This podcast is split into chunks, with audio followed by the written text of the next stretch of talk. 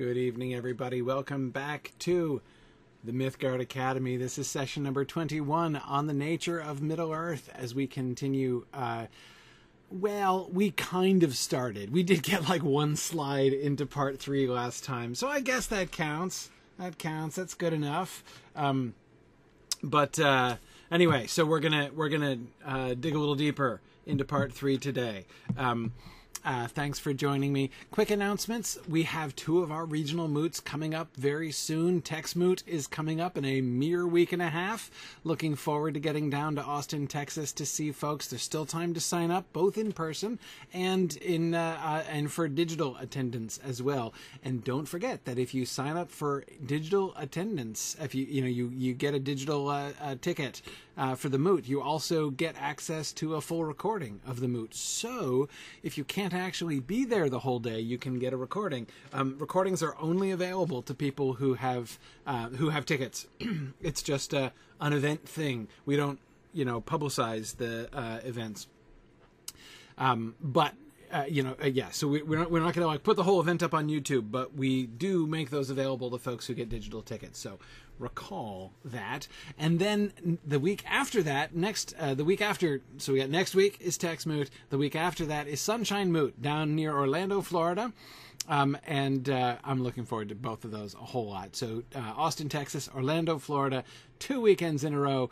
It's going to be really great. We're still working on. Um, uh, uh, getting together, uh, hoping for one more regional moot before the end of this year's moot season. Um, hoping to get Buckeye Moot in Ohio together, um, but still looking for some help uh, there, finalizing details there. So hopefully we'll uh, get that together. But otherwise, um, we certainly have these two coming up that I'm very much looking forward to. So. Um, I'll see. I know I'll see some of you soon. Uh, some of you who are here in attendance, and I'm very much looking forward to that. Um, all right. So, um, the other thing that I wanted to say, apart from our regional moots. Oh, and by the way, if you've ever thought about maybe like what was involved in being part of the team to host one of our regional moots. Um, uh, we just did uh, Karita Alexander, our regional moot coordinator, and I did a session earlier this week on Tuesday, um, which is up on YouTube. So if you look at our recent videos on YouTube, you'll you'll see our info session on hosting regional moots. Just kind of talking about that process. A lot of people. I think, have um, some false impressions about what's involved uh, in hosting a moot, and uh, it's uh, it's a process that's really uh, quite simple and fun. We can't do our regional moots without the help of local contacts, uh, you know, boots on the ground to help us uh, kind of get some stuff together. Um, but the amount of time and and certainly the amount of sort of responsibility that's asked of our local contacts is very low, very manageable. Um, uh, we really take care of a lot of those details. So if you're interested in kind of hearing more about that and understanding more about how that process goes and what it might take or not take uh, to help get uh, a regional moot set up in your area, let us know. Uh, get in touch with us, and uh, we will uh, be happy to help you with that. Of course, you can watch the video, and then if you're interested in volunteering, uh, you can volunteer to info at signumu.org, and we will connect you there. Um, no, Stephen, we haven't finalized the whereabouts. That's exactly our problem with uh, Ohio Moot. We have a we have a really good lead on a uh, on a venue um, in uh, in Ohio, but we're like near Cincinnati, but we're not. It's not like confirmed yet. So if we can get, get confirm that one, that'll be cool. Um, otherwise, we're also looking at one near Akron. Uh, we're trying to figure out the, the, the like day and place is the primary thing that we're um, uh, trying to figure out, trying to settle. So once we get that, um, once we get that set up, then we're gonna uh, then we'll be able to be uh, more more confident moving forward with with uh, with Buckeye Moot. Jocelyn, I'm afraid um, that uh, Los Angeles is uh, that's not going to be able to happen this spring. We were really hoping uh, for SoCal Moot this year. That kind of fell apart a little bit. We've not been pushing very hard. It's one of the things with regional moots this year. It's been a challenge because it's been it's been hard for a lot of venues. I mean, as the you know the pandemic is still kind of working through. A lot of venues have been uneasy. A lot of people have been uneasy, and we're not pushing things. Like we're, you know, our our whole policy this year, we decided we're going to go ahead and begin regional moots again, um, but you know, only like where and with whom, you know, people who are comfortable with that. Um, so it's been it's been more challenging in that way than it has been before. So, um, anyway, I am uh, uh, really hopeful that we'll be able to do uh, Southern California again uh, next year. So we'll we'll see. We'll see what uh, we'll see what happens there. Um, anyway, uh, one other thing I wanted to mention: we have some new designs in the Signum store. So if you go to Redbubble, we have a Redbubble store. So go go to Redbubble and search for Signum store, and you will find our Signum store. You can shop our products, or you can look at our, uh, you can explore our designs. We have several new designs. We're always getting suggestions of designs from folks, and uh, you know, often we'll get a suggestion and be like, "Oh man, yeah, we totally, uh, uh we totally want to make a design for that." So uh, um, we we have uh, put up several new designs. So you can just go ahead to our store, check this out, um, and some some some fun stuff here in the uh, Signum University store. And again, you can get all these designs on like scads of things, basically all kinds of uh, products all over the place, stickers and shirts and bags and hats and blankets and all kinds of things. So. Um, I love. Uh, I'm a huge fan of our uh, baby clothes. This is. Um, I only regret that I uh, I didn't have actually have this for my kids. I always used to call uh, my infant children the chiefest and greatest of calamities, usually during the diaper changing process. Uh, so I would have loved to have a chiefest and greatest of calamities, uh, like onesie pattern or something. That would have been awesome. But um, anyway, anyway. Um, Yes, and I've been sporting my Balrogs Don't Have Wings mask. That's my uh, it's my go-to mask uh, for uh, you know places indoors where I'm still required to mask. So, anyway, um, uh, yeah, Tarlonial says just have more kids. Uh huh. Yeah. Well, um, no, no, that's not happening. That's not happening. Um, uh, as um, as my wife pointed out a long time ago, uh, if you take our two sons and you put their initials side by side, they spell no mo. So there you are. Um, that was that was my wife's answer to the question. Are you gonna are you guys gonna have more kids? Uh, but anyway, okay, all right. Let us get back into part three of the nature of the nature of Middle Earth here. Um, so, mythoastronomy. Let's do this now. You'll remember that uh, sort of my, my own checkered history, not in the discipline of mythoastronomy, of course, um, but of uh, sort of dealing with Tolkien's dealing with this particular issue, right? I mean, we talked about this a lot when we were discussing Morgoth's Ring, and we were first sort of encountering and, and, and working through Tolkien's um, confrontation of this sort of conflict between myth and science right?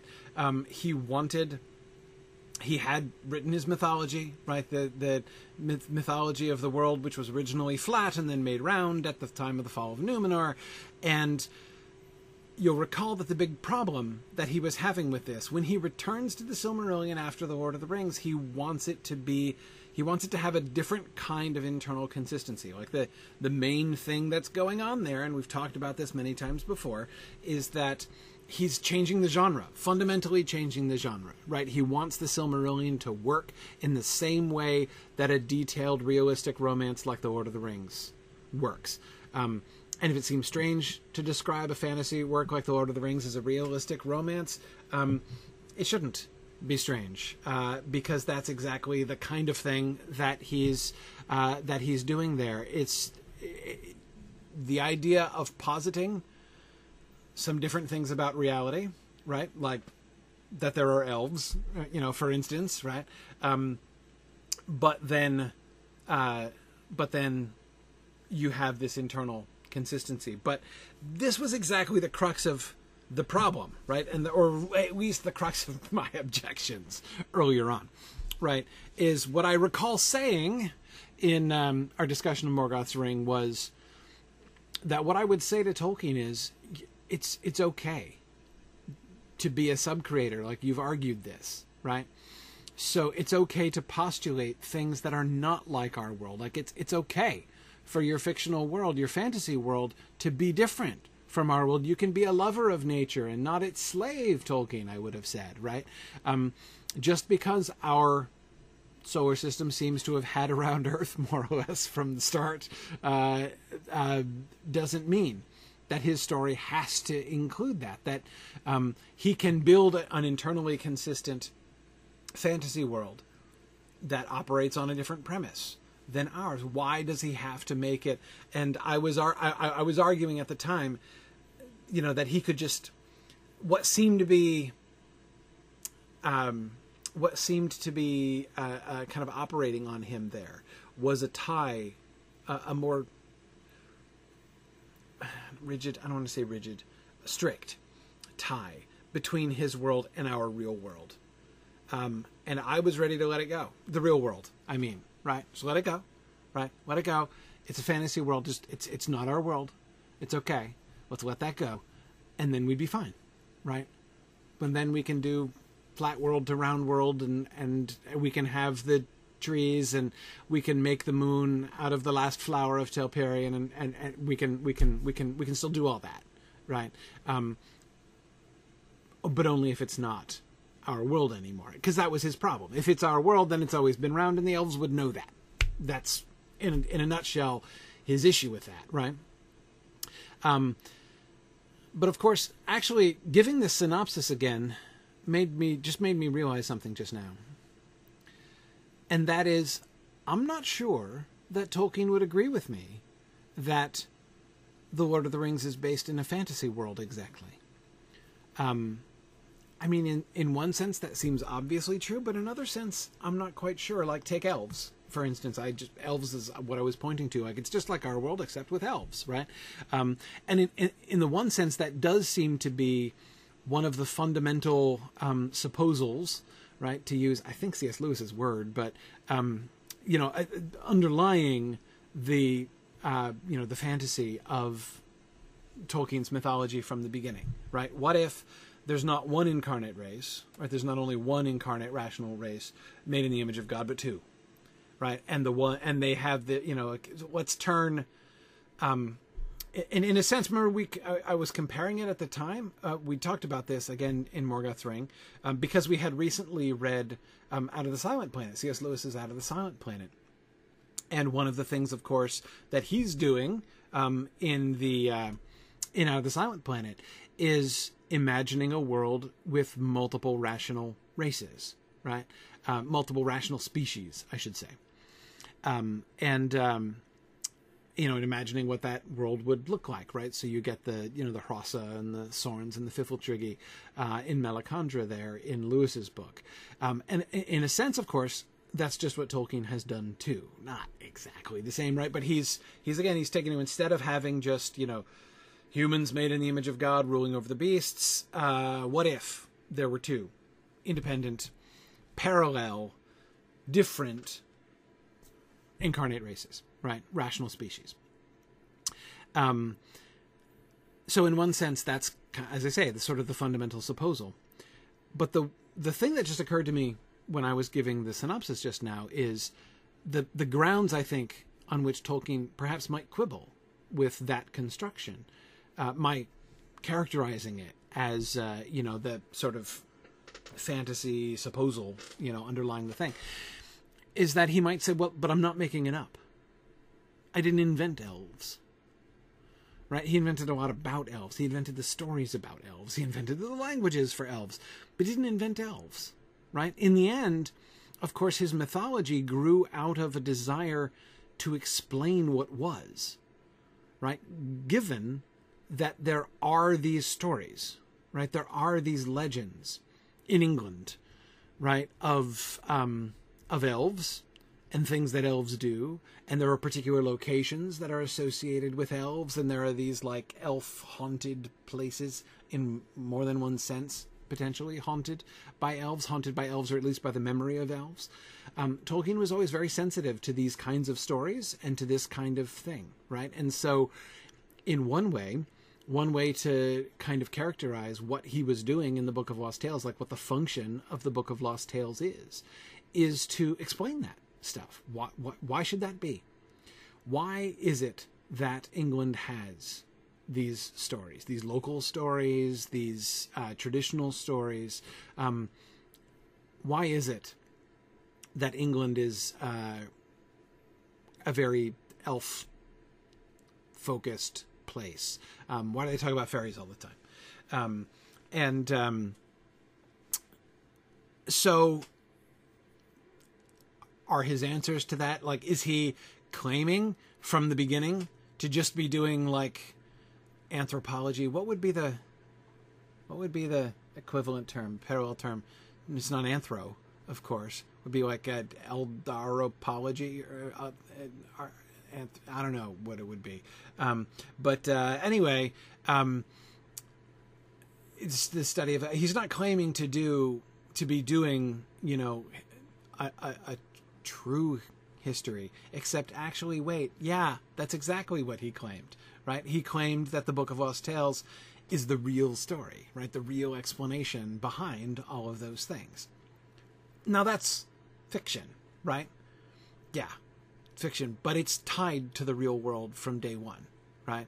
Um, it's all tied um, to the real world in this way. Um, uh, anyway, so um, uh, the point is, the tie to the real world is very, very deep for Tolkien, right? Um,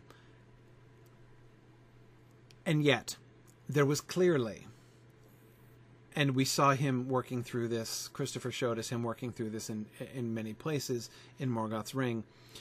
For him, a perceived conflict between the mythology, and the world building. We were looking at this for a while earlier in this book, right? When he was doing all of those elvish growth rate calculations, right? We see him um, trying to reconcile these three things, right? Reconcile um, what we said at the time, right? The world building, the stories, the received stories, and the math, right? Or again, the real world, right? To make it fit, to make it work um, in real terms, not just hand waving, not just uh, you know, not just randomly making stuff up, but to be a system which matches, in a sense, the real world, right? So here we see him approaching. I was particularly, therefore, interested in this section. This is uh, uh, parts one, uh, I think primarily part one, or chapter one rather, of part three. Um, the whole mythoastronomy thing. Because on the one hand, it's astronomy, right? It's just how did the elves, if the world isn't flat and the world isn't shaped like a Viking longship, as it fancifully was in one of his early maps of the world, um, if it's not a Viking longship and it's not flat, then what is it like? What is the understanding, the elves' understanding? Um, and how can he continue? How can he do uh, it's the same pattern, right? The world building, the stories, the received stories, and reality, right? Whether that be mathematical reality or whether that be scientific reality, how can he join these things together? So this is that's what we see him. Uh, that's what we see him doing here. Um. Yeah, yeah. So okay, so hang on a second before I dive into the text here. Uh, Chris Bartlett was saying so. The argument here would be that, contrary to what I had understood from previous evidence, Tolkien never really abandoned his attention to connect these stories to our world or acknowledge a connection he saw throughout his life, rather than abandoning that construction, which I thought he'd done somewhere after the Lost Road period. Um,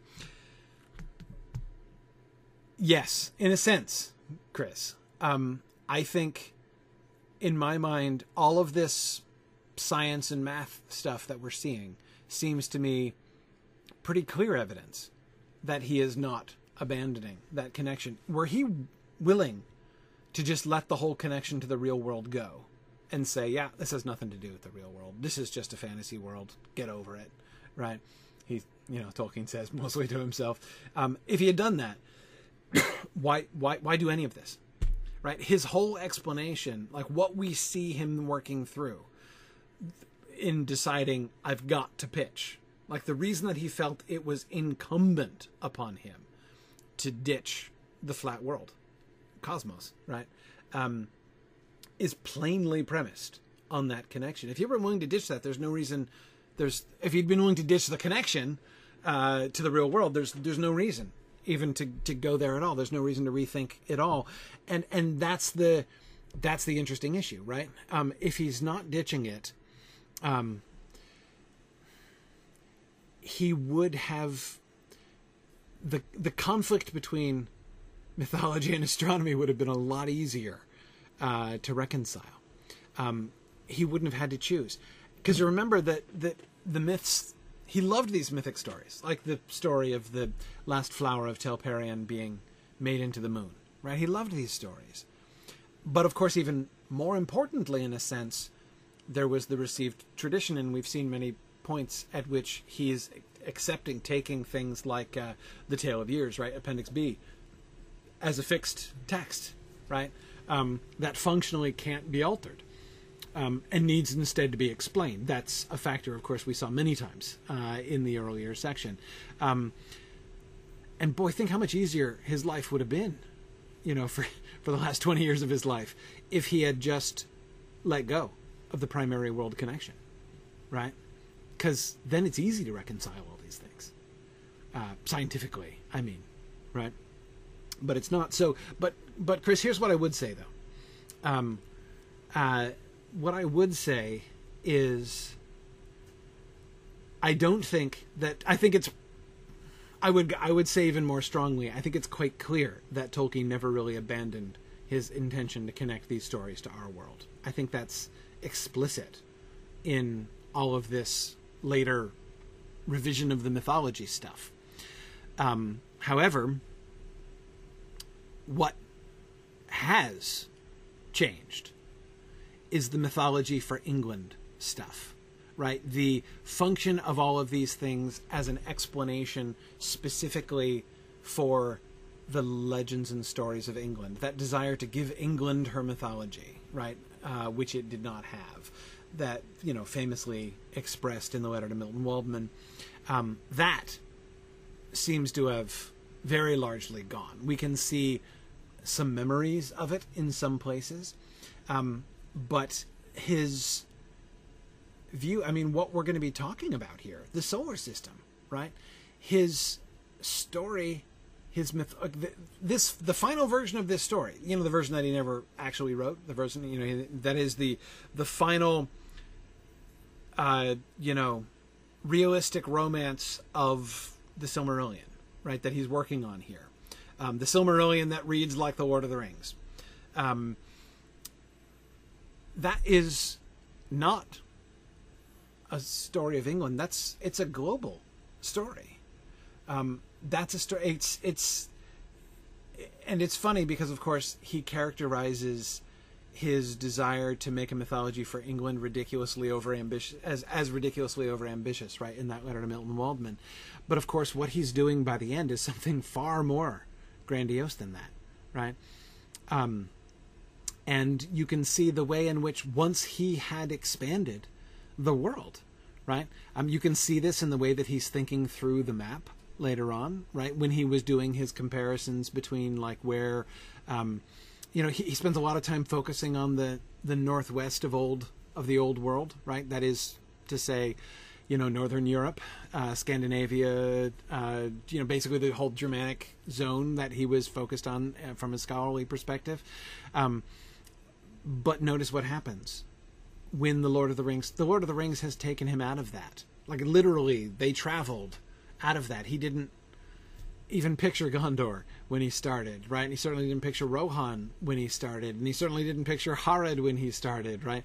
Dol Amroth, all of those places were revealed to him as he went. So as the journey went on, as the story developed in the Lord of the Rings, and it covered a much bigger part. of, It's already by the end of the Lord of the Rings has ceased to just be a story about the Northwest uh, of the old world anymore. It's where it started. That's where its roots still are, right?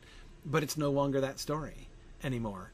Um, and now, as he's expanding beyond that, right? As he's doing this whole mytho uh, astronomical thing, right? This this uh, it becomes instead a much clearer. Um, it becomes a much clearer, much more clearly global, universal sort of story, right? Um, his story has grown, and he's he's okay letting it grow.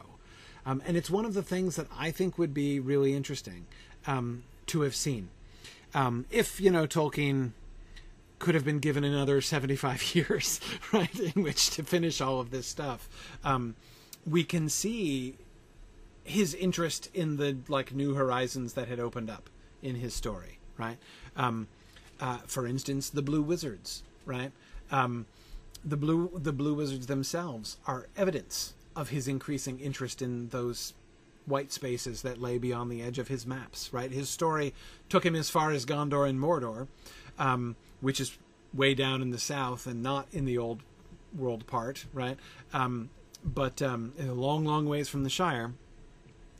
And then we can see he's continuing to think and to push those frontiers. Who are those other two wizards? Wow, blue wizards. What did they do? Wow, I don't know. But they probably went out into the east right? I wonder what was happening out there. And I think, again, the final evidence that we get of the Blue Wizards, those new names that we see him give them, um, uh, suggests that, you know, there are like, uh, you know, stories in embryo, right? Contained there of what was going on out, you know, in the far east of Middle Earth. Um, I think that the stories would have continued to grow. Uh, in in several different directions, and clearly not just in the sense of being about England, you know, about the northern part of the old world, as he said at that one point. Um, but um, anyway, so uh, let's actually discuss the passage here, having talked about this uh, uh, a lot. Um, uh, okay. The Quendian imagination of the shape of Arda, and of the visible heaven, Menel, above it, was due to the acute minds of a people endowed with sight far keener than the human norm. It was partly astronomical and scientific. Uh, notice scientific is in quotation marks here.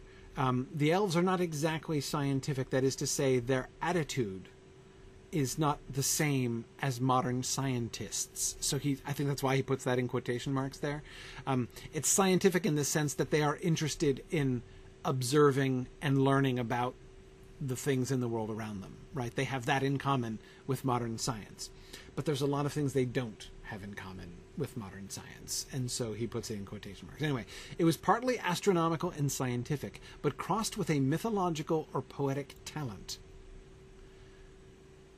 so notice how I think he's kind of trying to have his cake and eat it too here, right? They made observations, and inasmuch as the elves make observations, the elves' observations must surely be correct, right? They can't just be wrong about how the solar system works and the stars and everything else, because they are at least as good observers as humans without telescopes, right? Because they're um, you know as he says they're uh, um, uh, what is it their, their sight is far keener than the human norm right so what humans can see in the night sky and draw conclusions from. Uh, elves can see better and presumably draw conclusions at least as well as the humans. Plus they had resources that humans didn't have namely the valar who you know helped shape them the stars that is. So yeah they would have uh, double reasons to be more rather than less accurate than human astronomy. But the elves, who are doing all of this careful, accurate observation, also have a mythological and poetic talent. Um, mythological or poetic talent. Um, and he's using mythological here, not in the sense of like, but they believed lots of like random wrong stuff, right? Um, mythology is a genre of poetic expression in Tolkien's vocabulary. Um, and that's why it's mythological or poetic. Like it's those are like inter, functionally interchangeable terms essentially when he's trying to characterize uh, what the elves combine with their scientific observations, right? Um, okay, even before their first acquaintance with the Valar, so even before they like got to hear the answers from the back of the book, right? Even before their first acquaintance with the Valar, they had evidently constructed a picture, a picture, mytho-astronomical, of the world, which was in some respects far nearer to our recent knowledge and theory than might be expected as Tolkien suggests he's going to be reconciling it with modern science, right? Um, we should be able to recognize modern science, or again, you know, the science of the 1950s at the very least, or at least the science of the 1950s as Tolkien understood it. Um, uh, he's he's I, there. I think he's suggesting very clearly that he is desirous of reconciling the Elvish view uh, with this. Like they, they were, they were so good they were so smart, they were so such good observers that they they constructed a picture which was actually quite near uh, to our picture of the world then might be expected. This picture endured in their minds and colored their myths even after the learned and most scientific among the high elves who dwelt with the Valar had, or so it may perhaps be presumed, learnt far more the scientific truth, or what we now regard as the truth. Um, so even before, again, even before they got the answers from the Valar, um, or sorry, even after they got the uh, story from the Valar, so so there's this picture, right? They had developed this picture of the of the solar system, the world, Arda, and how it works, based on their own observations and conclusions, and informed by their own mythopoetic talents, right? Um, it is a picture both both a scientific conclusion and also a deliberately poetic construction. Now, why would they do that? Why would they do that? Well, because they're good scientists. Or because they're not just scientists, perhaps, would be another way to say it, right? Um,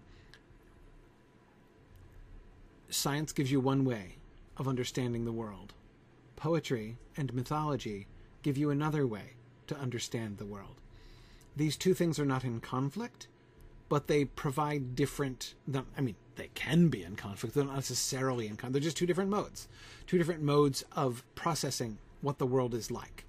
Um, and the elves freely, deliberately, without qualms, deployed both of them in the establishment of their picture of the world and how it worked, which was both accurate to observations and also true to how the world works in some mythological or poetic ways, um, in uh, which um, a merely scientific model may not be.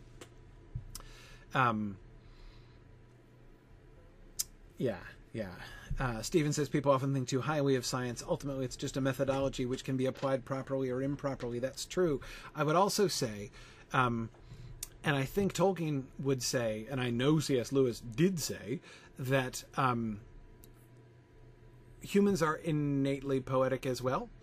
And we do this all the time. Even when modern people think that they are describing the world purely scientifically, they're also describing the world poetically and mythologically.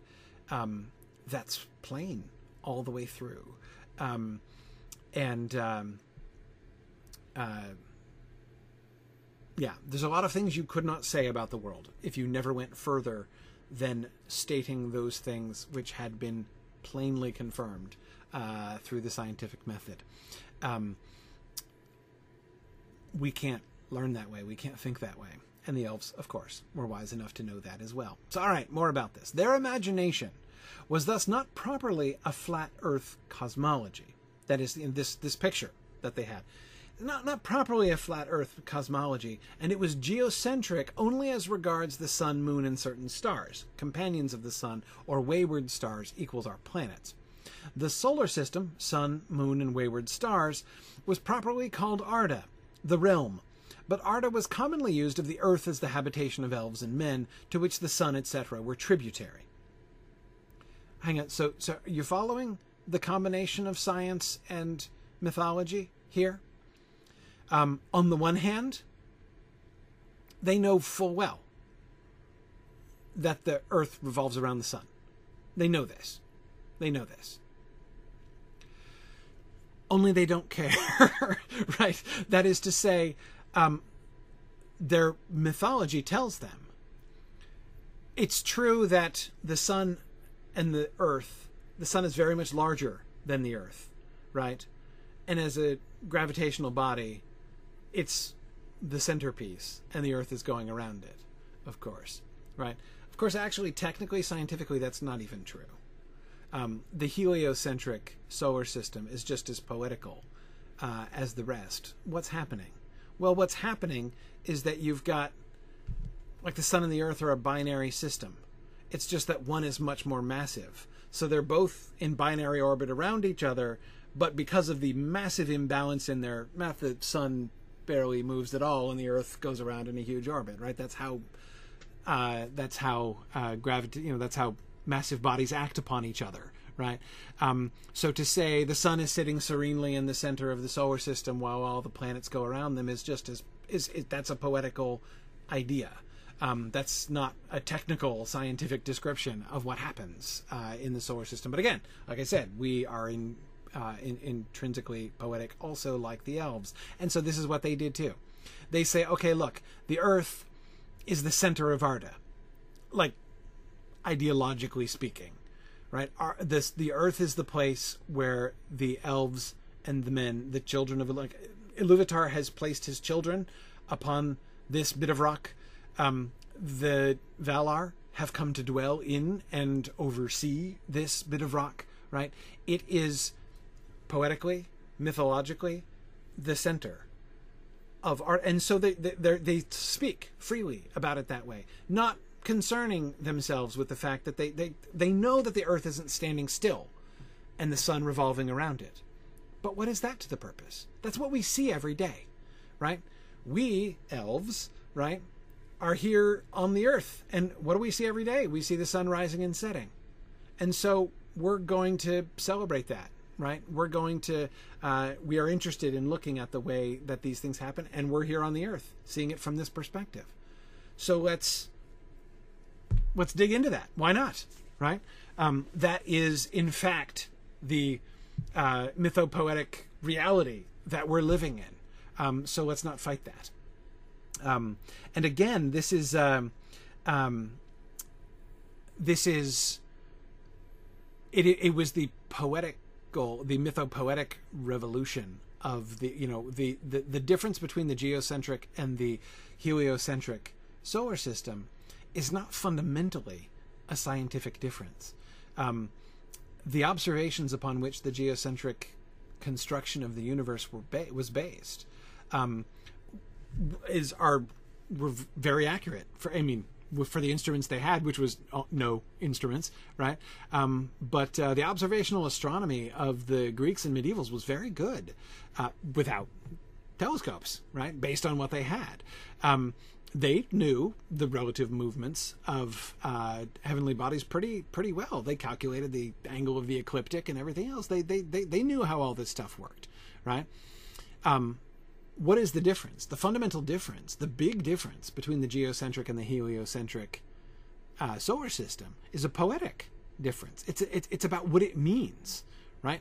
How we imagine ourselves fitting in to the world, right? And the uh, the insistence upon that is an insistence upon one particular poetic approach rather than another.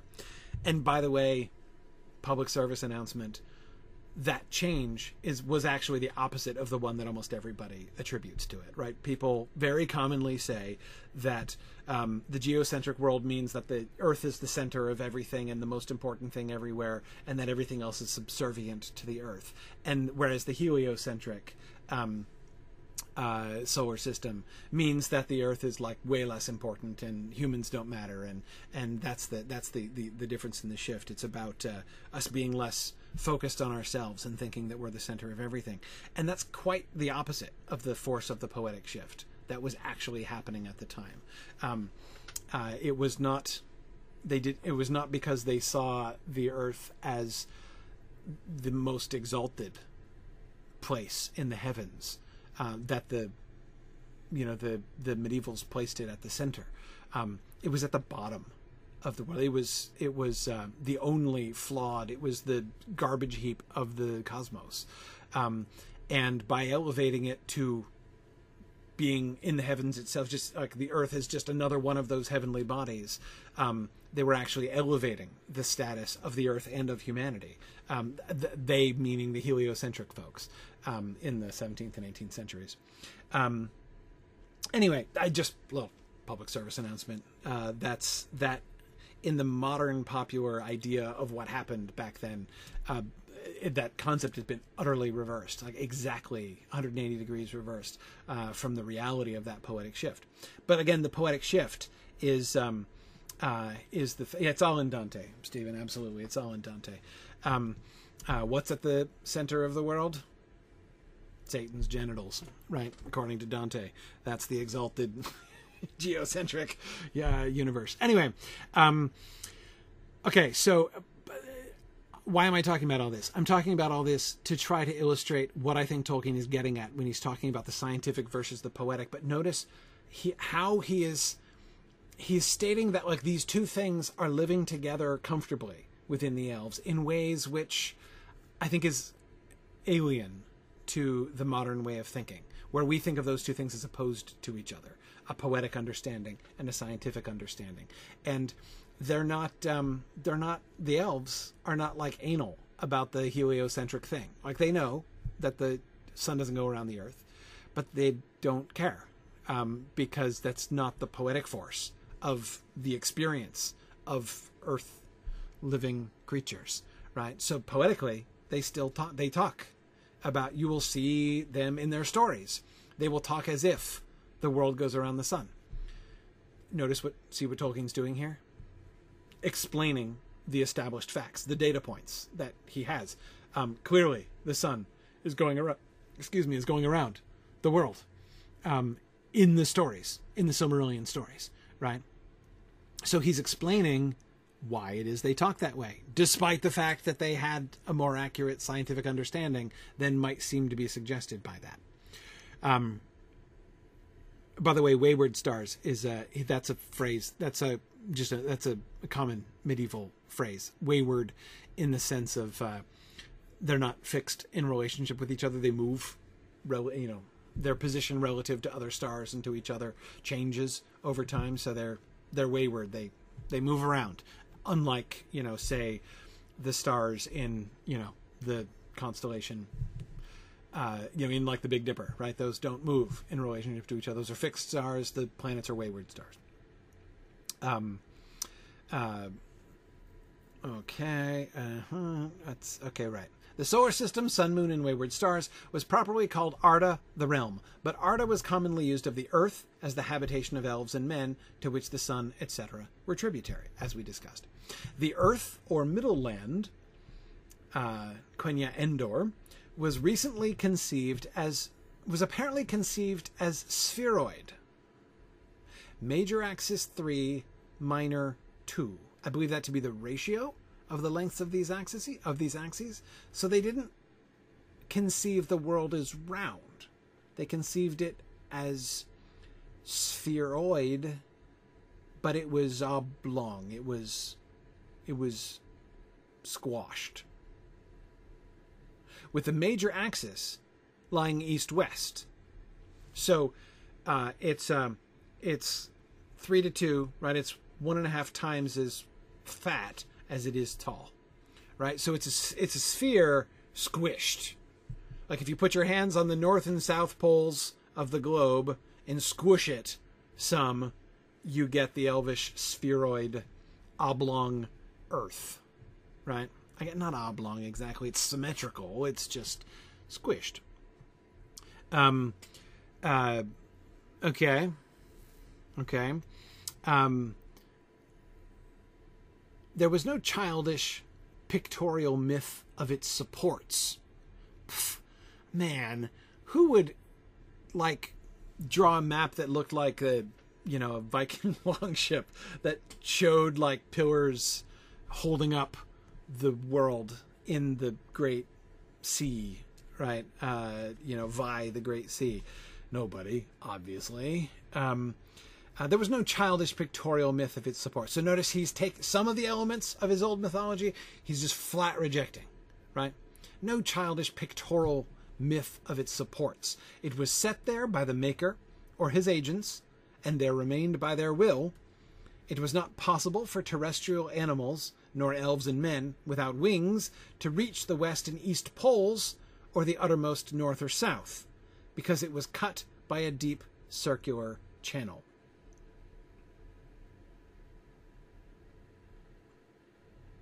Okay. So you, notice what the Earth doesn't do in this picture? Rotate. That is, it has both a north and south pole and an east and west pole. Um, which now I'm thinking about like my children in their young days because we were talking about my children earlier. I was talking about my children earlier, um, uh, who always were fascinated by the idea of the east and west pole from Winnie the Pooh. Um, and um, there we go. Um, the picture, this uh, elvish picture of the world, does not involve rotation. It involves not a flat world, but a static world, which has both a north and south and an east and west pole. But you can't get to the poles because it was cut by a circular channel. Um, and then we get a picture.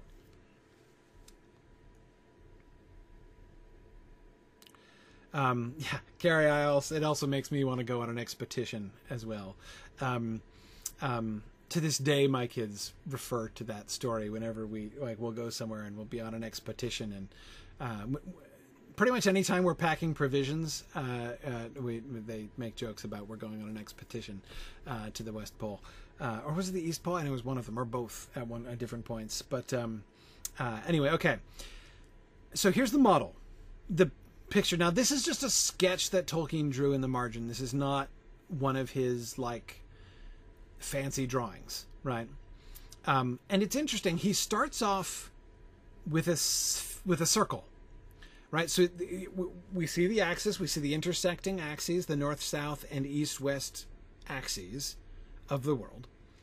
Um, there's a little circle at the center, and then there are two concentric circles, which look to me exactly like they were done by him putting like a cup down, like a you know a mug, and then a slightly bigger mug uh, down and tracing around the edges. I mean, it looks like you can even see uh, drawing artifacts that suggest that. Like this little bit right here that kind of looks like this is not a freehand circle.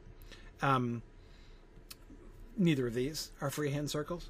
So he's got the two concentrics, and they're perfect circles, apart from the, like where he messed it up once there, and where the pencil left the paper at one point. So there's a blank spot. Um, but okay, all right. So uh, he starts with that, and then he adds bits. Right? He uh, he he draws freehand.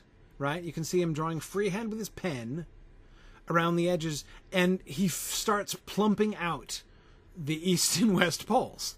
Right? So you've got those concentric circles, and then around them, he's I, I think he's using those as a base. I'm not sure. Yeah. Anyway. Um. Uh uh, yeah, so, I'll come back to the circles. He uses those as a base. draws freehand with his pen around and fattens them out as if there's like um, uh, mountains on either end, right? On the east and west pole ends. And he has a couple different layers out there. So he draws around the edge of the outer circle and then fattens up on the east and west pole directions. And then he draws a larger shape which looks like which looks like an eye, right? Like a it's a you know with that comes to points on either side. Um, uh, contacting the north and south pole almost, right? But stretching out the east and west poles further and bring them to points. Um, and um, okay, so what's going on here? And then, of course, most tantalizingly, he's put two things inside the map. He's well, he's got the circle at the center, and then he's got a dot with a letter K above it in the upper right hand quadrant of the circle, the inner circle, innermost circle. And then he has a little blob, a biggish blob actually, uh, near the North Pole inside the circle there. And I also believe, or suspect at least, um, uh, Carl Hostetter was mentioning in his notes the idea, and this seems to me very plausible as an idea, um, that uh, um, the K is Cuiviénen. It's supposed to mark where Cuiviénen was, where the elves started, and the blob at the top, up near the North Pole, just in the inside of the um, of the circle, um, is Angband or Utumno, at least. Anyway, Morgoth's place up in the north, right? Probably Utumno originally. I don't know, um, but um, okay. All right. Uh, when I first was looking at this, I thought that the concentric circles, perfect circles, the two concentric perfect circles, were supposed to be were just guides at first. In fact, I was even wondering if maybe the inner circle was like a mistake, right? Like he he got you know a glass out of the kitchen and drew a circle around it, and then was like, "Yeah, it's too small. I, I, I want it a little bigger than that." And so he got a second one and drew around that, and was like, "Okay, yeah, that's the size of what I want," because it's the outer edge of that that he keeps on using, right? Um, but the more I was looking at it, the less I think that's true. That, exactly, Stephen. That's I think what we are looking at. If we go back to the passage I was just reading, it was not possible for terrestrial animals, nor elves and men without wings, to reach the west and east poles or the uttermost north and, or south, because it was cut by a deep circular channel. I think that's what that is. I think that's the circular channel. So the inner circle, right? We've got the two concentric circles the gap, the space between the two concentric circles. That's the rift. That's the rift. The inner circle, that's the world. That's the habitable world. Now, by the way, this is also a very medieval esque concept. The idea that um, there are like the torrid zones and stuff, if you've heard that phrase before. That is, they, they believed, they knew the world was round throughout the Middle Ages. Another, of course, famous lie of the modern period that people in the Middle Ages thought the world was flat. They did not. They knew it was round, um, but they did think it was not possible to circumnavigate the globe. They thought it was impossible. Let me say that differently. They thought it was impossible to circumnavigate the globe because they believed that there were not rifts. They didn't believe there were chasms that kept you from doing this. They thought there were just like these like really hot zones that you couldn't get through. Why did they think that? Um, I think mostly because of the Sahara, frankly. Um, that Sahara was the southern bound. Like, there's you can't get through the Sahara, and there's like, you know, there's probably no life past the Sahara. So, um, I that's uh, anyway my understanding of where the concept comes from. But um, it's like it's ultimately like Roman uh, in origin, uh, the the concept. But anyway, um, they thought you couldn't sail around it. Um, but they did think there was stuff over there. Like if you could get over there, there'd be there'd be stuff, um, but you can't. And that was the thing that the explorers of the 17th century were disproving was that in fact it is all the whole sphere is habitable. Turns out, I mean, except for like the ocean parts, but it's all navigable or habitable mostly. Um, uh, South Pole's a little inhospitable, but nevertheless. Um, anyway, that concept though of there's um, the world isn't flat, but there's a bound, right? Um, that the world is kind of contained, it's penned in, right? The world, the the world that we live in, the kind of theater of action of history, is is is is is penned in, right? That's a medieval concept, uh, and he seems to be, um, um, yeah, yeah. Um, that would they they um, as I say, that's a medieval idea. And so, what as we look here at this picture and we see him in pen drawing the fatter bits, right? So he he follows his his boundary, his pen drawn boundaries, hand drawn, like not with you know without the glasses from the kitchen or whatever he was using, right? Um, his hand drawn boundaries follow exactly the edge of the circle, the edge of the outermost circle, along the north and south. But when he gets towards the east and west axis, he brings them out. He fattens them out.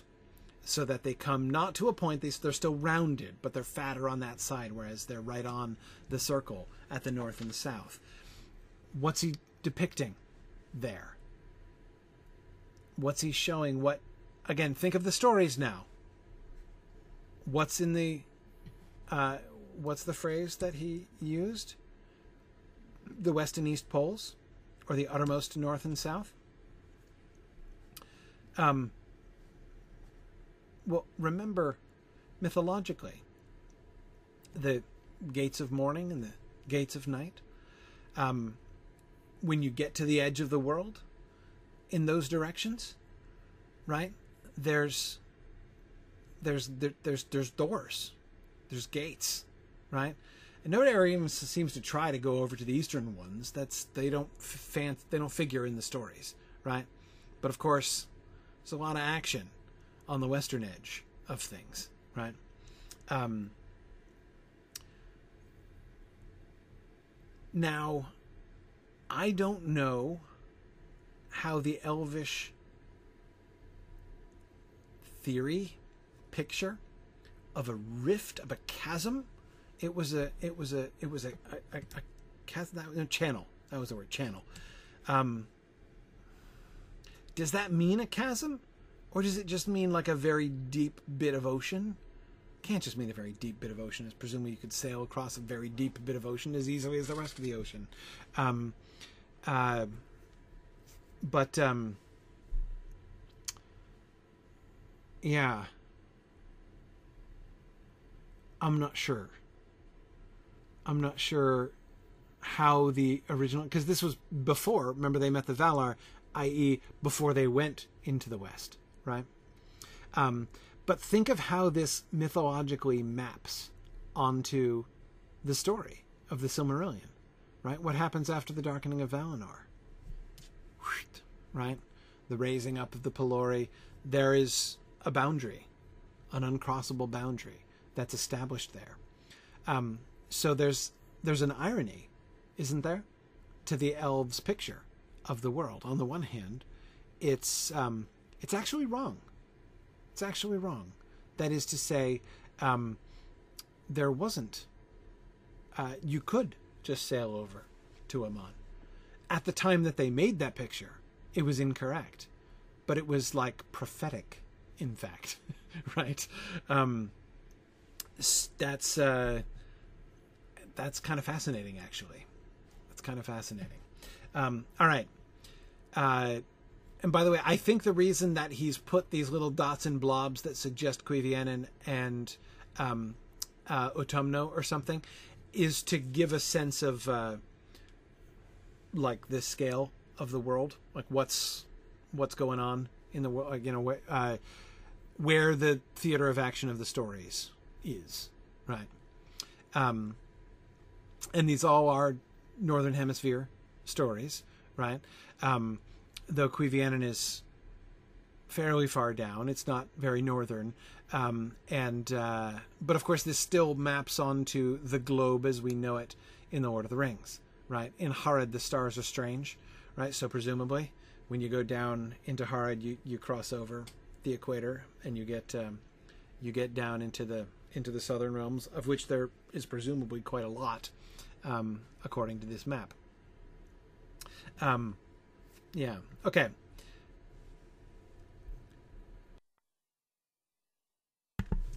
All right. Sorry. Excuse me. So, um, let's keep going. Um, I don't have too much more to say about the map or the picture. Um, we didn't get all that much about it. Um, I would have loved to read more about that. Um, but what to me, what was most interesting in that is the whole the concept of mytho astronomy, right? And thinking about the ways in which the elves were bringing together the scientific and the poetical imaginations, and I think that that's a really fascinating thing uh, for Tolkien. Yeah. Um, okay. Uh, more about the tale of Arda. The prime impulse of which this is this is chapter two now. Um, the prime impulse of which the total unfolding is the great pattern, Erkantie, having continuous life. This life will not be coextensive with the tale of Arda, for as Arda began with the Erma, prime substance, and then the Nasi, materials, remember we've talked about that, before the entry of the living things, so doubtless the great pattern will end sooner, leaving the Nasi, and they will be reduced to the Erma until the tale ends as it began. So, if you graph the tale of Arda, the great pattern of the world, what does it look like? Well, it's sort of narrow at the beginning because there's there's no life, there's just stuff, and then it starts to diversify and get more complicated when the Erma is divided up into the different Nasi, the different materials, and then you get the Valar who start making things, living things, and growing things out of those materials. And so it grows big, right? And then you've got the story of all the living things, but then things start to die off, right? And it starts to contract again until then you're just back down to Nasi, and then you're down to Erma again. So what's the what's the shape of it? Actually, it's kind of exactly like the shape of the world as they've shown it. See how the mytho astronomical uh, imagination of the elves. I mean, see, it works on multiple levels. This is why you have to study the humanities. I'm just saying. Okay. Anyway, uh, so you can't just do science. You have to you have to combine the scientific and the poetic impulses. Um, then you'll be as smart as the elves. Okay. Um, so they believed that the tale of Arda was going to end with things winding down back down to to to disorder to simple erma again. The end of life and the winding down to erma yet while it continues the Erkantie is unbroken and unceasing. The Erkantie the great pattern right? Many points of its growth may cease and proceed no further. This is when a living thing perishes before it has produced any offspring or successor. But the whole will not cease, until such time as all living things then surviving shall no longer produce living offspring. The great pattern, right? We're talking big picture here, right? Living creatures come and go, um, entire like species come and go, right? Um, uh, they do go, right? A species ends when a living thing perishes before it has produced any offspring or successor. Um, but the whole story of Arda, the whole tale of Arda, isn't going to cease until there are no more living creatures anymore and we've lapsed back to Erma at the end. This might happen by catastrophe, in which all living things perished, or by the cessation of the impulse to generate, as the great pattern worked at last towards its completion. Eh, that may be, I mean, that's the way it's designed, right? It's the way it's designed. Um, so it's not necessarily an evil in that sense, right? But since the pattern of any one living thing is not held to have ended until the embodiment is destroyed or dissolved, the great pattern could not strictly be said to have ended, while still any living thing lived and endured, even if it did not generate. Right, so it's not like okay when the, when when the last child has been born, like the last uh, the last offspring has been born, then the story's over. Right? No, no. As long as anybody's still hanging on, right, the story is still going on. On the other hand, the elves are said to be immortal within Arda, which should mean, as it is understood, that they will endure to the utter end of Arda. Thus it may be that men and all other races of living things will perish and fail to generate, whereas, as seems likely, since the process may be seen in operation, the elves will long before the end have ceased to generate, and their bodies will have been consumed by their Fëar. So what's gonna what's the end of Arda gonna look like? The end of Arda is going to look like all of the story of all living things winding down to an end, and then the time will come when all living things will die and dissolve, you know, decompose into their component parts, which will then themselves break down into mere matter at the end. And where will the elves be? Right there. Right there, witnessing the whole thing their bodies having been consumed by their Fëar, right? So that spirits of the elves will remain watching this whole process. Humans will be done, right? Humans will be done because they're some of those living creatures, right, who have stopped having babies. And every last human will have, by this time, shuffled off this mortal coil, right? Um, but those not unembodied elves, those elves whose Fëar have consumed their Hroar, those invisible elves, will still remain. Okay. Um, by the way, think back to the Athrabeth and Finrod, you know, Finrod's conversation with Andreth, where Andreth is like, "What do you elves understand about death?" Right? Uh, you know, and and like you just you know, she has this idea of like the elves just looking forward to never ending life, which sounds like a really sweet gig, right? Um, and Finrod is like, actually, not so much, right? Like, if you really understand about the tale of Arda, and so here we're working that out, right? What does that end look like? Why is it exactly that the elves and even the Valar themselves may one day envy the mortality of humans, may envy the gift of Iluvatar. Well, um, that last bit of the tale of Arda sounds kind of boring, not to mention a little depressing, right? And so that, but the Valar and the elves, they're they're they're in for the, they're along for the ride, the whole ride, um, and, uh, but the humans, they're doing their thing already, whatever it is their thing, whatever their thing is. They don't have to watch this happen. They don't have to watch the decomposition of Arda, essentially. Okay, so now he's talking about this is where. So this is the section now where he's ba- we're basically doing the like uh, elvish Darwinian theories, right? The the the the evolution the evolution theories of the elves. Um, so again, we're talking about the, that great pattern, how life comes about? Where where does life come from? Um, and by the way, let me address it first. The question which may have been in many of your minds, I know it was in mine for a while. Why are we talking about this? Like, what gives with this? Um, I, I did. I, I, had a moment where I was reading this, and I'm like, hang on, why do I care? Please explain to me why I care. And but I think I see in the end why we should care about this, and my answer to that is I think what's really at issue here is this is Tolkien working out the frontiers of the power of the Valar. That is, what do they do and what does Iluvatar do? Right? Um, another way of thinking about this is you'll recall the orc problem was created by the firm decision Tolkien holding the line on the theological point that evil cannot create It can't create new things of its own. But what about the Valar, right? Okay, it's actually not just that evil can't create new things.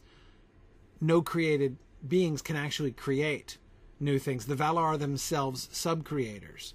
So what does that mean? How does that work? Um, the mythology, that the old mythology, had the Valar making the world.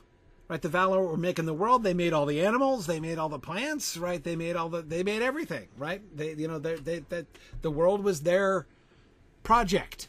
Right, under Iluvatar's guidance and by Iluvatar's inspiration, sure, um, and the reality of it, you know, the the the, the bringing of it to be, uh, right, the making of it into Ea, that is the world that is. Um, was done through you know the imperishable flame right uh, uh, and Iluvatar and yet right it was all of this stuff came from so he's he seems to be kind of probing right again where where exactly do the boundaries lie? What parts of creation? Are they are the Valar sub creators and if they are sub creators what is Iluvatar's role in the making of the world right? And that I believe is that's the frontier that he is feeling out in this whole section as he's explaining life and how life happens. Because that's the real question right? Um, to to put this another way uh, of course another place another story in which we see him uh, exploring the idea of um, the limitations on the creative power of the Valar. We've got we've got it with the with the orcs, obviously, as we've discussed many times. But of course, the the Aule story with the creation of the dwarves, which is quite a late story, um, you know, which comes from this whole time as well. Um, there we see him also exploring this thing. Right? Okay, so so Aule does not have the power to invest them with souls. Fëar, Fëar only come straight from Iluvatar, right? They can make bodies. The the the Valar can make bodies, but they can't make spirits. They can't make fëar. Fine. So what about uh, what about animals? What about like deer and dogs and stuff, right? Um, the Valar could do that, but hang on. Um, the dwarves, when Aule made them first, could do nothing of their own volition at all. Like they, you know, when when they were just constructs, right? Um, could make them, and he could make them do stuff when he was focusing on them, right? But as soon as he turned his attention uh, attention away from them, we're told they'd like all sag down and they did. they were just like puppets, right? But animals aren't like that. Not only are animals not like puppets, I mean Yavanna is not like moving all of the animals and you know like all the rodents and bugs and everything around like pieces on a chessboard, right? And if she didn't concentrate on them, they'd freeze in place. That's not how animals are. And what's more, they um they reproduce. The animals do, right? That seems kind of a big deal. Um, does Yavanna give them that power? Does that, and if so, would that c- contradict the Aule story, right? Um, and and and what about plants, right? Plants might, you know, kind of seem, uh, you know, they're further away from elves and and and humans and dwarves, but still, they do stuff, they grow, and they reproduce too, right? So, again, does that power of reproduction, that power of growth, that power of life come from the Valar? Um, so again, that, th- this is this is the frontier that he's sort of feeling around. And if we go back for a second to the previous slide, um, the prime impulse, of which the total unfolding is the great pattern, having continuous life life itself is part of the great pattern. Um, it's part of the tale of Arda. So he seems already to be suggesting that this impulse of life, of life and growth, those are things from Iluvatar, not from the Valar. Um, okay, so now back to this diversity of life passage. But others hold, and their view seems to observe more clearly what is known by lore and experience of history. Um, you'll notice, by the way, throughout this whole section, we're not doing mythoastronomy anymore. We're doing mythobiology, right? Um, that or like mythozoology even in places. Um, we have careful observation of living creatures right? Both individual creatures as they uh, are born grow and die and whole species of creatures right? Here are the elves looking at the world around them n- noticing things observing things and wanting to understand them wanting to classify them together right? Um, and we've already talked about some of this a little bit right? Like you've got look there's a tree. Oh, it's so beautiful. Look at all the things about this tree. Look, there's another tree over there. And it's like this tree, but it's different.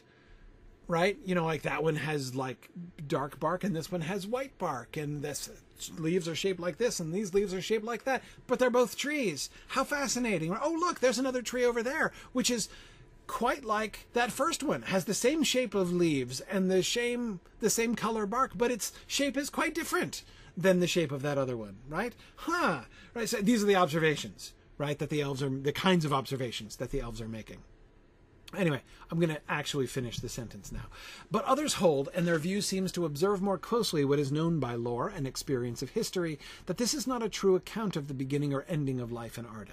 They maintain that Ermenie does not belong to Ea, and therefore not to Arda. It must be referred to the uttermost beginning, the, life, that is. Life doesn't belong to Ea.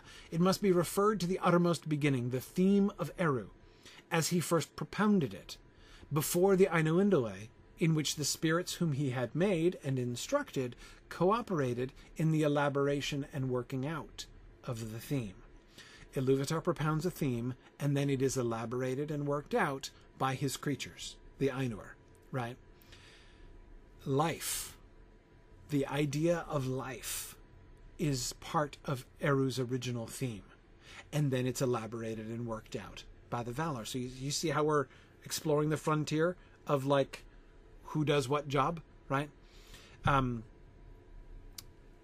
life is a gift from Iluvatar, but it is shaped um, and elaborated by the Valar. Thus, the Ermenie, which is a device of Eru, being before the Ainulindale, is also before Ea, the realization. Ea is the realization, of course, of the theme. It's the world that is.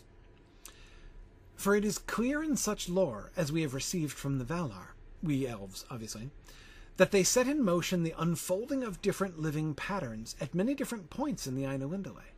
The Valar did. Many different living patterns at many different points in the Ainulindale. And therefore, this was repeated in Ea. Within Ea, we have then not one single Ermenie or great pattern, but a number of early or major patterns, Erkantie. Okay, so there's not just one great pattern of life, right? There's a bunch of major patterns, right? The sort of sub themes that were elaborated by the Valar themselves. Let's, let's keep going. For it seems clear in such lore as we have received from the Valar that they started the unfolding of living patterns at many different points in the music, and so also in Ea. Only so can we understand the power which the Valar certainly have and certainly exercised in days of old of making things with life corporeal, as if one should set many springs flowing in different places. So again, there's no question the Valar legitimately made things which grow and reproduce and become species, right? They totally did that, right? But that's not them inventing a thing. That's them doing, making a, a what is it called? A major pattern, right? An Erkantie. It's a, a movement, right? It's still, it's, it all derives from the theme that Eru himself, it has its source in Eru, right?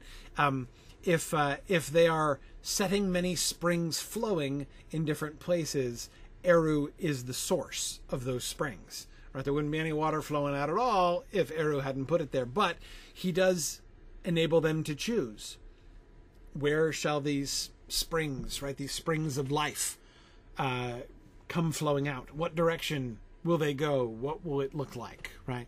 Um, those are the things they can choose. These would not be related in history, nor proceed from one fount. They would be akin or alike only through the nature of water.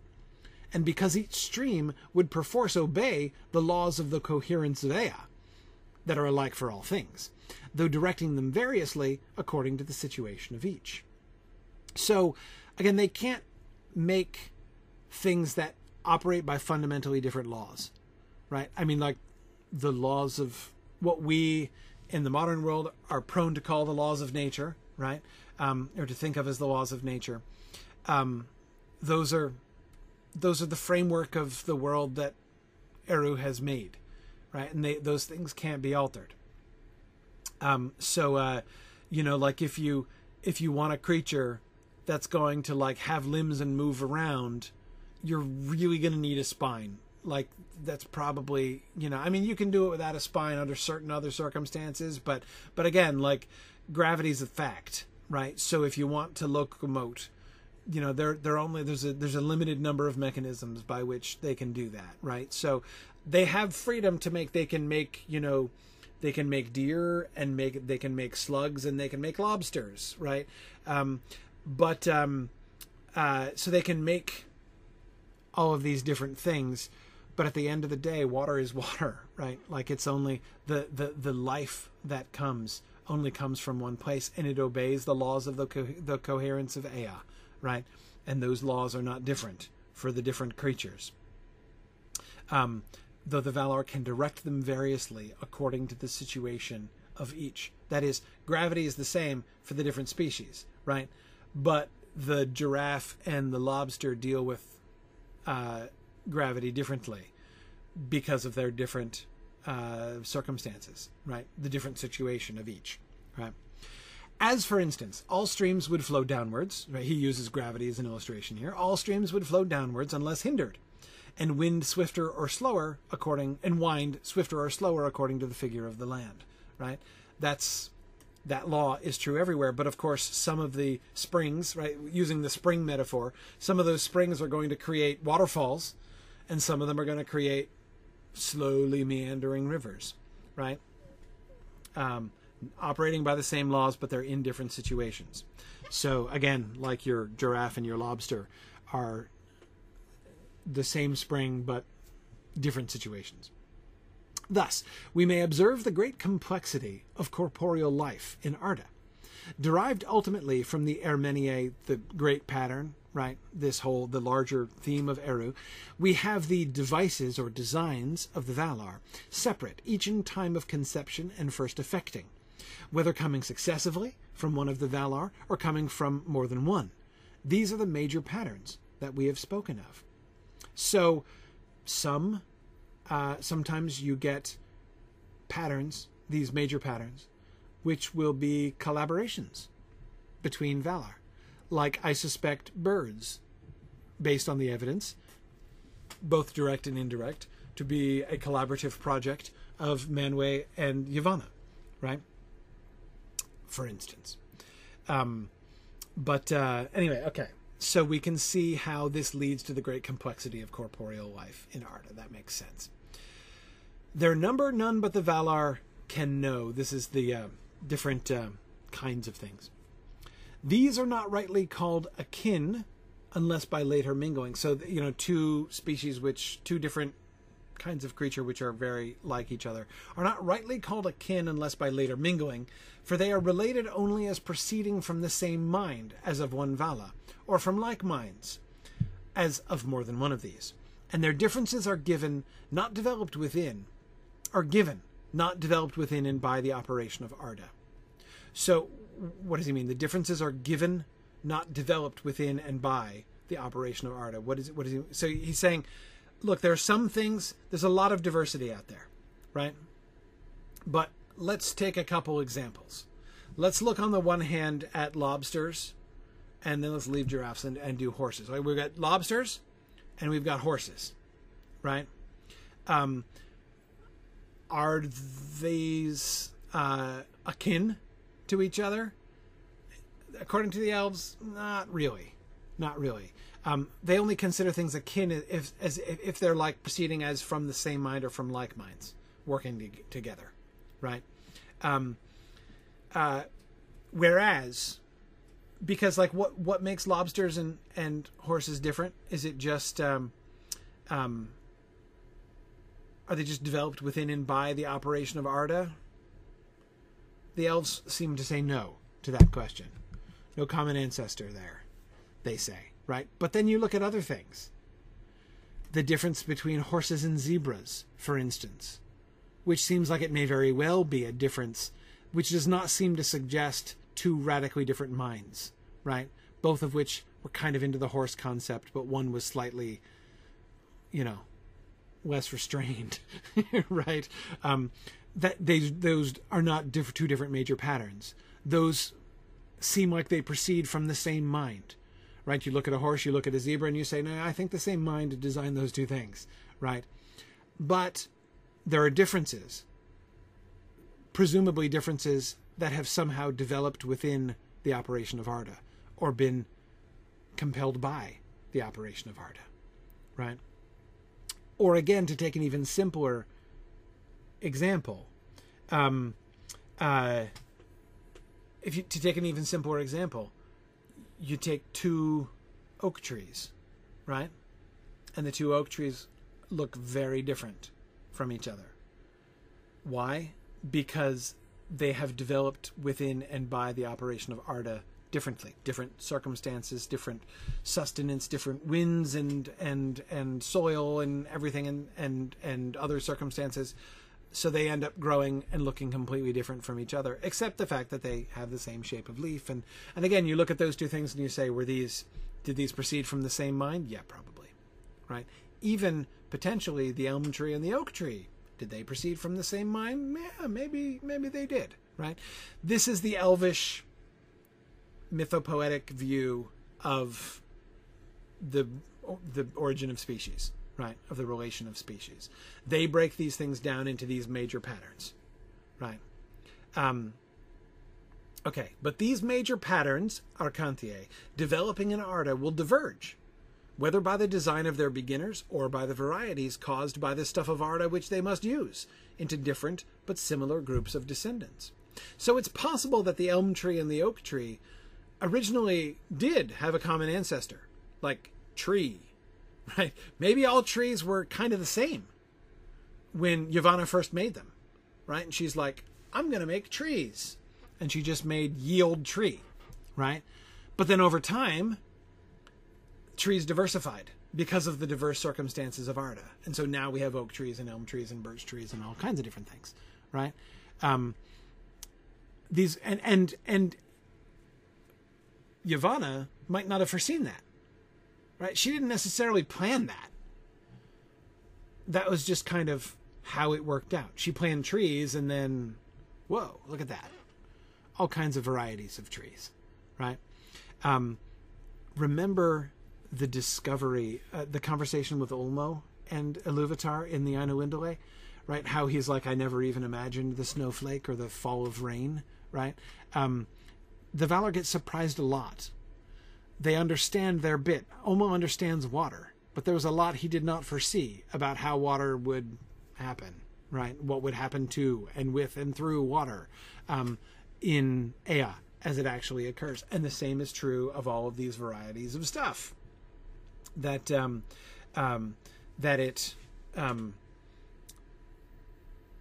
the the varieties of stuff that end up getting created, right? That end up emerging.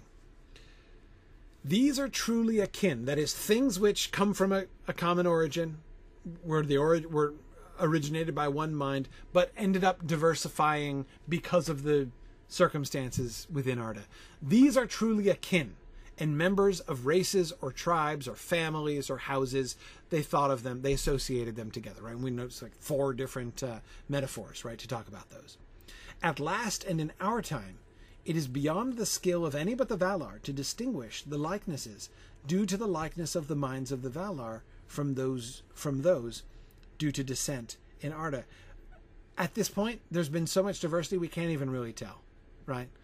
I mean, you, you look at like the oak tree and um, you know, I don't know, like the spruce bush, right? And say like, man, those things are so different. Maybe two different Valar did think of those, right? Maybe they don't have a common ancestor. Well, how can you tell, right? Um, it is beyond the skill of any but the Valar these days to even tell, because sometimes things might things have diversified so much that you might not even be able to tell. Um, who knows? Maybe the lobster and the horse did have a common ancestor after all, right? Um, and we just can't see it anymore. Okay. Another point. Beyond this, we have over ever over all Eru, that he introduced new things into the music, not in the theme. That's not not counting the original theme. He introduced that, right? But he also later on puts his spoke in, right, and introduces extra stuff. We are told. For thus began the conception of elves and men. The children of Iluvatar are new things introduced into the music that were not even in the original theme.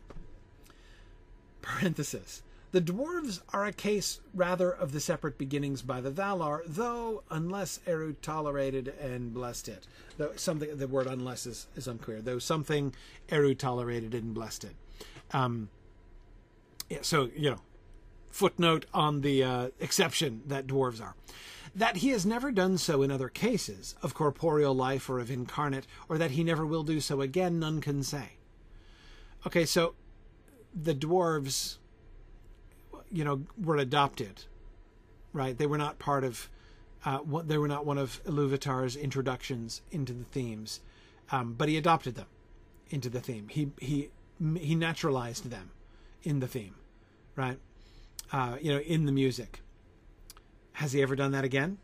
Did he do that with anybody else? We know the dwarf story, but was there a different story of like somebody made did like uh, was like the platypus adopted into the animal family? Right? Because somebody made the platypus because they thought that was a good idea. They're like, hey, what if we combine like all these different things together into one really freakish looking animal? And Yavanna was like, oh, man, I can't even with that, right? And uh, poor Yavanna. Uh, I'm imagining all these things on Yavanna. And then Eru's like, no, I shall the platypus shall be the step, you know, the stepchild of the of the beast. Who knows, right? Maybe he did. Maybe he did. Maybe he. It was probably Tulkas auto. You think uh, it was probably Tulkas who took it upon himself to. I'm contributing. Um, um, yeah, maybe, maybe. Um, but um, uh, but anyway, um, maybe maybe he maybe he'll do it again in the future. You know, make an exception like this. The Valar report no such maybe intrusive things in the music other than the coming of the children. But since Eru was not bound by the theme nor by the Ainulindalë, as made by the Ainur, it that you know he doesn't have to stick to it. He can do new stuff all the time that they didn't sing about, right? That's his prerogative. It would be rash to assert that he is or will be bound by Ea realized. Since he is outside Ea but holds the whole of Ea in thought by which it coheres. Some of those things that appear suddenly in history and maybe continue, then in obedience to Ea, or soon cease to be maybe seen, may indeed be due directly to Eru. These things are called the signs of the finger of Eru. In other words, Eru can still work miracles. Things suddenly happen in history and continue then in obedience to Ea. Right? What does that mean? Let me choose a random example. Um, if you, if somebody, under some circumstances which are hard to imagine, turned water into wine, right? The wine thus miraculously brought about would operate on your body like any other wine would do. You, you could get drunk on it, right? Um, and you'll have to pee later. It, it, will continue in obedience to Ea, to the way Ea operates, right? Even if it's something that appeared suddenly in history, like sudden vats of really good wine that were not there before. Um, that's an example potential random example um, of a uh, a sign of the finger of Eru, right? A miracle that he performs. Um, that he can do this, the elves make clear that they acknowledge that miracles are always possible, um, and don't they're no violation. Like the music is not as fate to all things. 'Cause Eru can monkey with it anytime he wants to, right? Um, he's outside Ea, but he holds the whole of Ea in thought. Oh, and P.S. It only coheres together at all because he is holding it in thought, right? So, yeah, Yeah, he can mess with it, and it's no big deal. Um, okay. The conclusion. But Eru, even in, intru- in intruding the children, in intruding, sorry, but Eru, even in intruding the children, took as their shape a form that, though altered and refined, resembles in less or even in great degree the forms of beasts. The children are not akin by descent with the beasts, therefore, but are related closely in the thought of Eru to them. And with the beasts, the children have, have ever felt kinship, even akin. So the children of Iluvatar have always felt they're not actually related to animals, but they feel like they are, and they even look like they are. They, they're like, man, the bodies of humans and elves and animals, real similar in lots of ways, right? And they feel like they're cousins, right? They feel you feel fellow feeling for animals, and to a lesser extent, plants, right? But, um, but they're not actually akin, right? They were intruded into their. They come from Eru, right? But nevertheless, that feeling of kinship, it's not wrong. There is a sense in which the children are not at all akin by descent from beasts, but there's also a sense in which they are akin to beasts, metaphorically, because they're related closely in the thought of Eru to them. Eru was thinking about the animals, right? He made the the bodies of uh, humans like to the bodies of beasts on purpose. Um, the Fëar of the elves and men and dwarves via Aule and via Yavanna were intrusions into Ea from outside, as the Valar were sent into Ea. The Fëar of the elves and men and dwarves and Ents were intrusions into Ea from outside. So, this just in plain confirmation Ents have fëar Ents are also stepchildren of Iluvatar, right? Ents and dwarves get souls. They get Fëar, which are the gift of Iluvatar, just like the souls of humans and elves, right? Um, all four races are intrusions into Ea from outside. Even though Yavanna and Aule are responsible for the Ents and dwarves, nevertheless, they would none of them have souls. Would none of them be actual children? Um, if not for the fact that Eru decides to intrude Fëar into them, right? And then he establishes the paral the parallel between the Fëar of the incarnate races, the four incarnate races, and the Valar entering into Ea. Remember how he was saying that the Valar are like the the Valar are like the Fëa of the Earth of the world of Arda itself, right? Um, the Fëa to the Hröa is as the Valar to the um, uh, to the to to Arda, right? Um, we can see that parallel here again. Okay, all right. Um, Devora, the fact you'll notice hobbits are not here, right? as Devora says, is he going to fit hobbits in there, or are we meant to understand that they're a subset of men? I think everywhere they're a subset of men. Um, there's no reason to even ask the question why does the Silmarillion not talk about hobbits when it's talking about these things, right? Um, why does the Silmarillion not fit them in?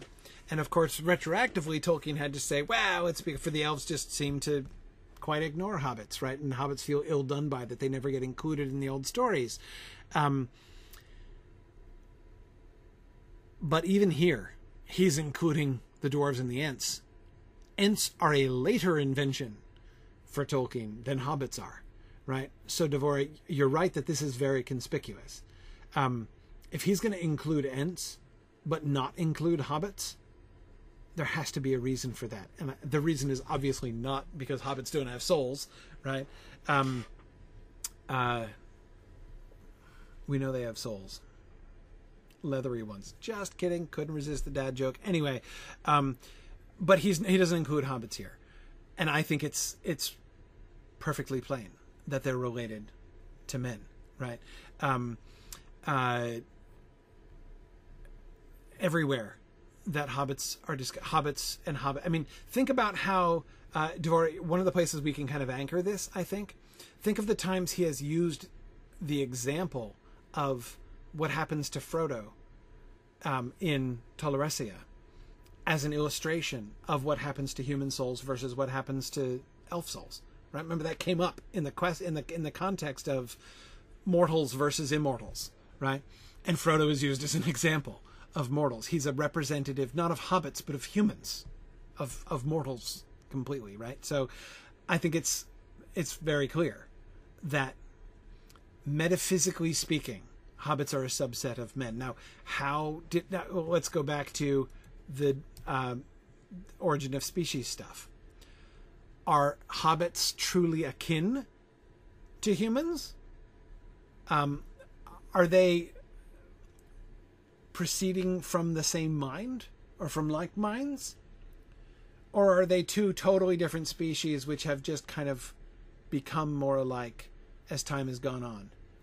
No, I, I think the former, right?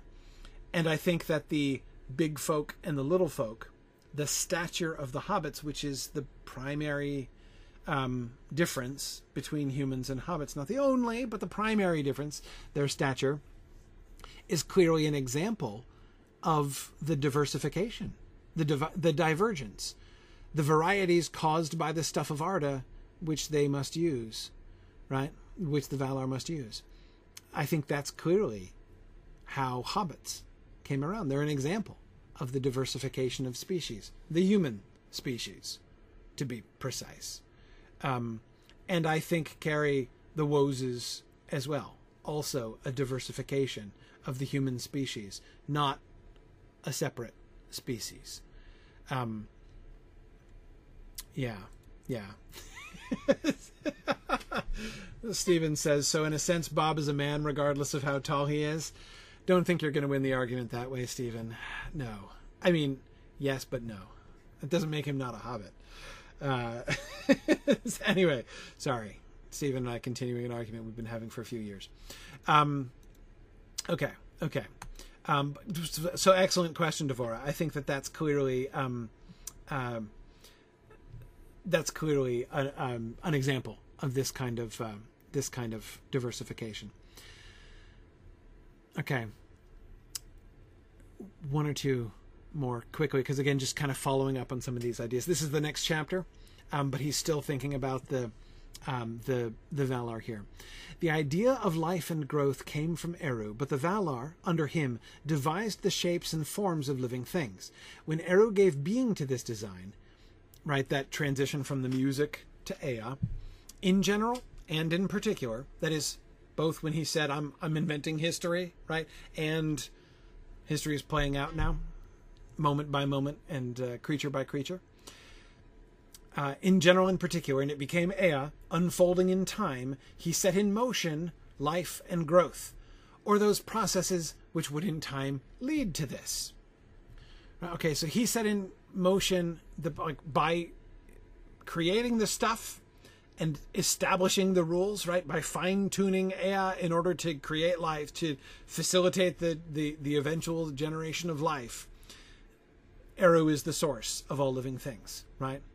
So meanwhile, what are the Valar? What are the Valar doing? But when he permitted the Valar to descend into time, to carry out in Ea or reality the things that they had designed and thought, then viewed in time, they appeared to make things which were alive. So there, look, there's Yavanna making trees, right? There she is, right? And so it looks like she's made this living species, except she hasn't exactly. She's formed it, she shaped it, she thought it, she thought this particular major pattern, right? Within the larger pattern. But the whole concept of living principles and how the world is designed to support life, that was all part of the raw material that she's working with in order to make trees. Right. Indeed, it is held that being themselves in time, they experienced the making as a new thing. differing in this experience little, save in degree of power and art, from the makers or artists among the incarnate. So, when she made the trees, the first trees, Yavanna felt it was like an inspiration, right? She felt like a human artist who makes something and is like, oh man, I was that was awesome, right? Um, that sense you have when you're like when you're a sub creator and, and you've got it going on, right? And you're like, man, I just I just made something right there. That is awesome. And you ever had that feeling? If not, go make something. You should. Um, and that's what Yavanna Yavanna felt that way, right? She was like, "Oh man, trees, genius. That was that. That's great. I just made a new thing, right?" Um, neither they nor the incarnate could make things utterly new. Right? Neither the human artist nor Yavanna making a tree are actually making a completely new thing. They're not. She she didn't make a living. She didn't create. She subcreated. They could not create after the manner of Eru, but could only make things out of what already existed, the Erma or its later variations and combinations. The materials, the substance, Erma, it's it's there. Matter, Eru created matter. She can't create matter, but she can shape it, she can form it after this idea that came out of her own head. Right? The the tree idea, totally Yavanna right? She was the one who thought of living creatures that would look like that, which is kind of weird if you don't take it for granted, right? The whole tree idea, right? That's Yavanna, right? That's Yavanna all over. But the matter of which it's made and the shape and form of living, the idea of life and growth, that's from Eru. And the fact that this tree that she makes can in fact grow and have life and drop seeds and make new trees. Um, that's that's all that's that's all down to Eru too, right? This I, I, I wanted to include this passage. It's not saying anything new that we haven't already talked about, but I wanted to include this passage from chapter three because it seemed like a, a slightly clearer and more direct um, statement of a lot of these things that we've been talking about. Right, really demonstrating what it means for the Valar themselves to be not creators, but sub creators, right? Um, okay, I'm going to save this one. I'm going to be good. I'm going to be good. We'll stop there. Um, I'm going to go. Where where's my copy of the book? I'm going to go actually relatively quickly through some of the short chapters that are coming up. I'm not, not going to talk about every single one. Um, there's some of the. I mean, it's not that I don't. The, any of the chapters that I skip, it's not that I don't find them interesting. I'm just. Um, uh, there's nothing I particularly want to stop and emphasize or kind of fit into the larger patterns that we've been seeing. Um, so let's um, let's read ahead further. Let's go out to let's go through chapter 11 for next time. How about that? Through chapter 11. Um, I think we can get there.